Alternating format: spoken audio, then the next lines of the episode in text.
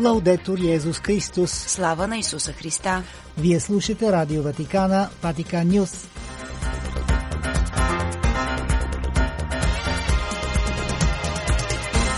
Какво ще чуете в днешното предаване?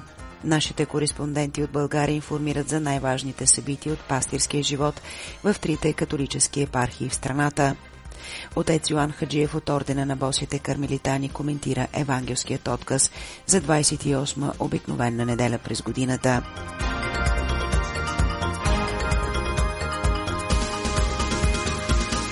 Пред микрофона с вас е Светла Чалъкова. Църковен живот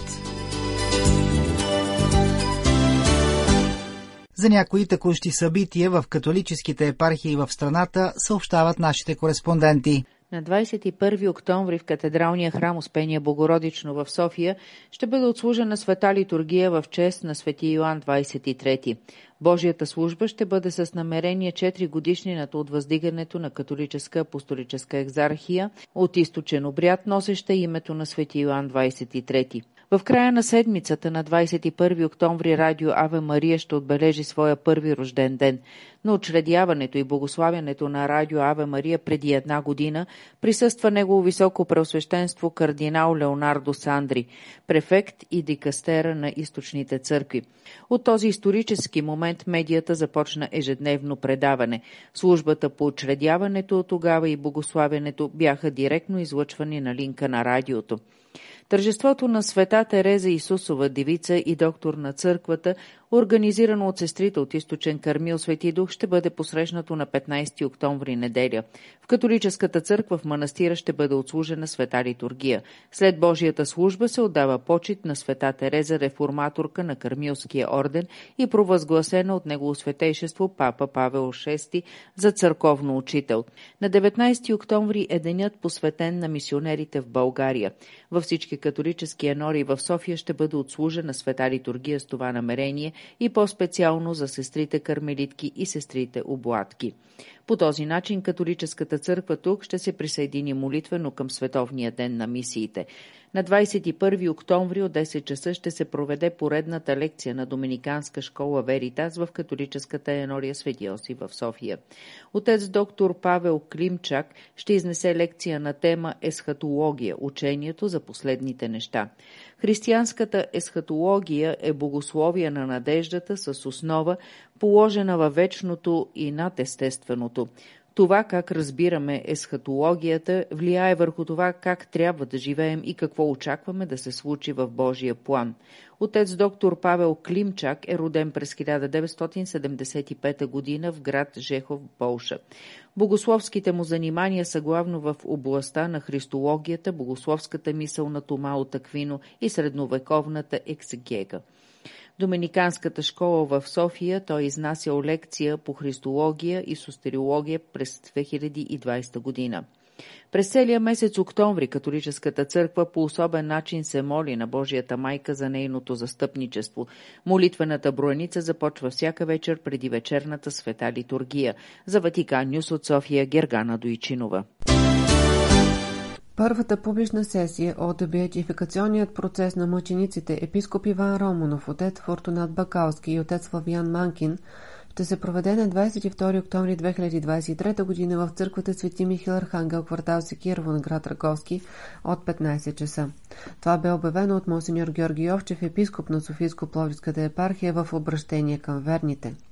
На този ден, след Веспри, вечерната молитва на християните от така наречения бревияр, с декрет ще бъдат назначени от епископа духовници, които ще поемат отговорността за разследването и провеждането на това църковно дело. Съгласно указанията на инструкцията Санкторум Матер на 22 октомври ще бъдат назначени епископски делегат за тази кауза, покровител на справедливостта, нотариус, членовете на историческата комисия, членовете на богословската комисия.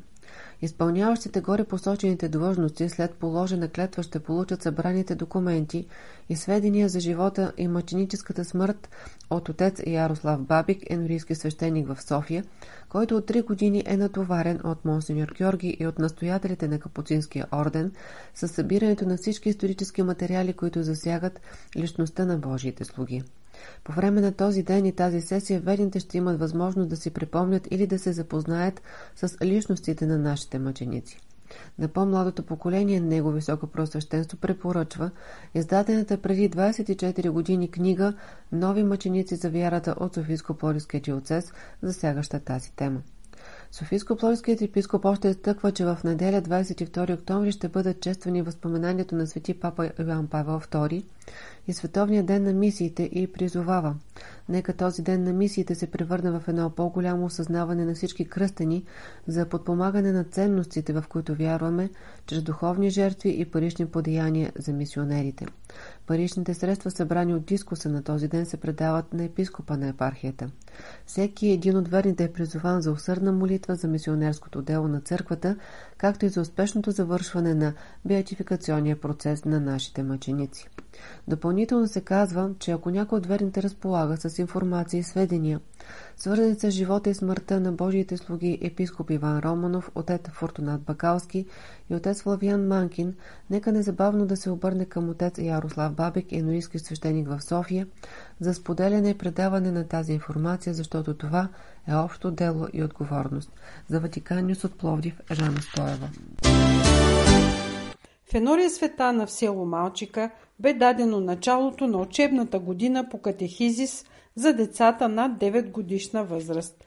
Енорийският свещеник, отец Ремо Гамбакорта, покани на 8 октомври родителите и децата, които ще посещават часовете по християнска наука в Енорията, на света литургия в 11.30 часа и след нея проведе среща с всички деца и родители – започна катехизиса за децата в енориите Свети Антон и рождение на Блажена Дева Мария в град Белене.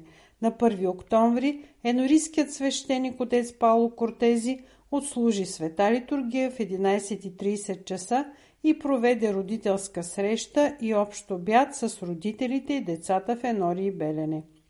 На 12 октомври нашата Никополска епархия чества освещаването на своята катедрала Свети Павел от Кръста в град Русе. Строежът на катедралата започва през 1890 година и приключва през 1892 година. Посветена е на Свети Павел от Кръста, основател на конгрегацията на отците пасионисти. Осветена е на 12 октомври 1892 година от Никополският епископ Монсеньор Иполито Агосто. На 14 октомври бе честван енорийският празник на католическата общност в град Левски. Храмовият празник на Параклиса Свети Йоан 23 бе отбелязан със света литургия в 11 часа, отслужена от генералният викарий на Никополския диоцес отец Салваторе Фрашина. С него съслужиха енорийският свещеник на Левски отец Ремо Гамбакорта – отци пасионисти от съседните енори. Проповед пред верните в Левски поднесе отец Салваторе. От Каритас Русе съобщиха, че от 1 октомври стартира второто издание на кампанията Староста е и наша отговорност, която ще продължи до 31 октомври тази година. Кампанията поставя акцент върху сложната ситуация в сектора на дългосрочните грижи в България – характеризираща се с остър недостиг на професионалисти и липса на достъпни и качествени услуги за възрастните хора. Грижите в домашна среда и в общността оказват както професионална, така и човешка подкрепа, основаваща се на уважение, зачитане на достоинството и потребностите на всеки възрастен човек. Те помагат на възрастните хора да запазят своята самостоятелност да се справят по-лесно с ежедневните си дейности и най-вече да продължават да живеят с достоинство в обичайната си среда, където се чувстват най-спокойни. Каритас Русе и неговите екипи се стремят да осигуряват конкретни мерки за осигуряване на качествени, финансово приемливи и достъпни грижи за всички. От 15 до 21 октомври отец Салватория Фрашина ще води духовни упражнения в манастира на сестрите Евхаристинки в град София. Темата на духовните дни ще бъде молитвата. На 22 октомври ще бъде отбелязан храмовият празник на катедралния храм Свети Павел от Кръста в град Русе. Тържествената литургия в 10 часа ще отслужи енорийският свещеник на Русе, отец Валтер Гора. За Ватикан Нюс предаде Русица Златева.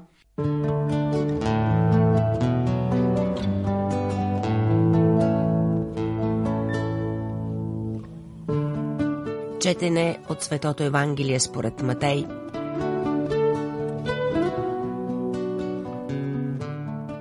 В онова време Исус продължаваше да им говори с притчи, като казваше «Царството небесно прилича на човек-цар, който направи сватба на сина си и изпрати слугите си да повикат поканените на сватбата, а те не искаха да дойдат. Пак изпрати други слуги, като рече Кажете на поканените, ето приготвих мой обяд, юнците ми и каквото е угодно са заклани, и всичко е готово, елате на сватбата.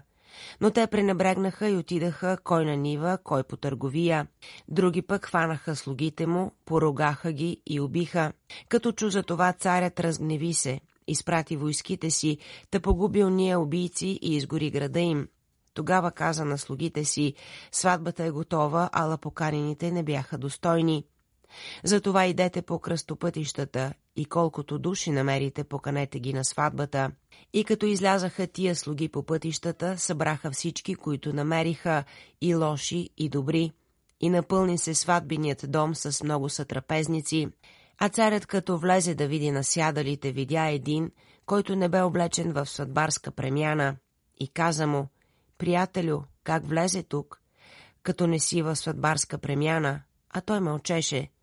Тогава рече царят на слугите, вържете му ръцете и нозете, вземете и го хвърлете във външната тъмнина.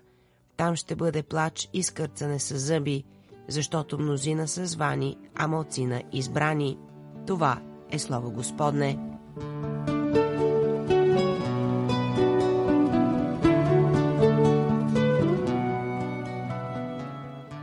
Скъпи брати и сестри, в днешното Евангелие отново се появява темата за избраният народ и новият народ.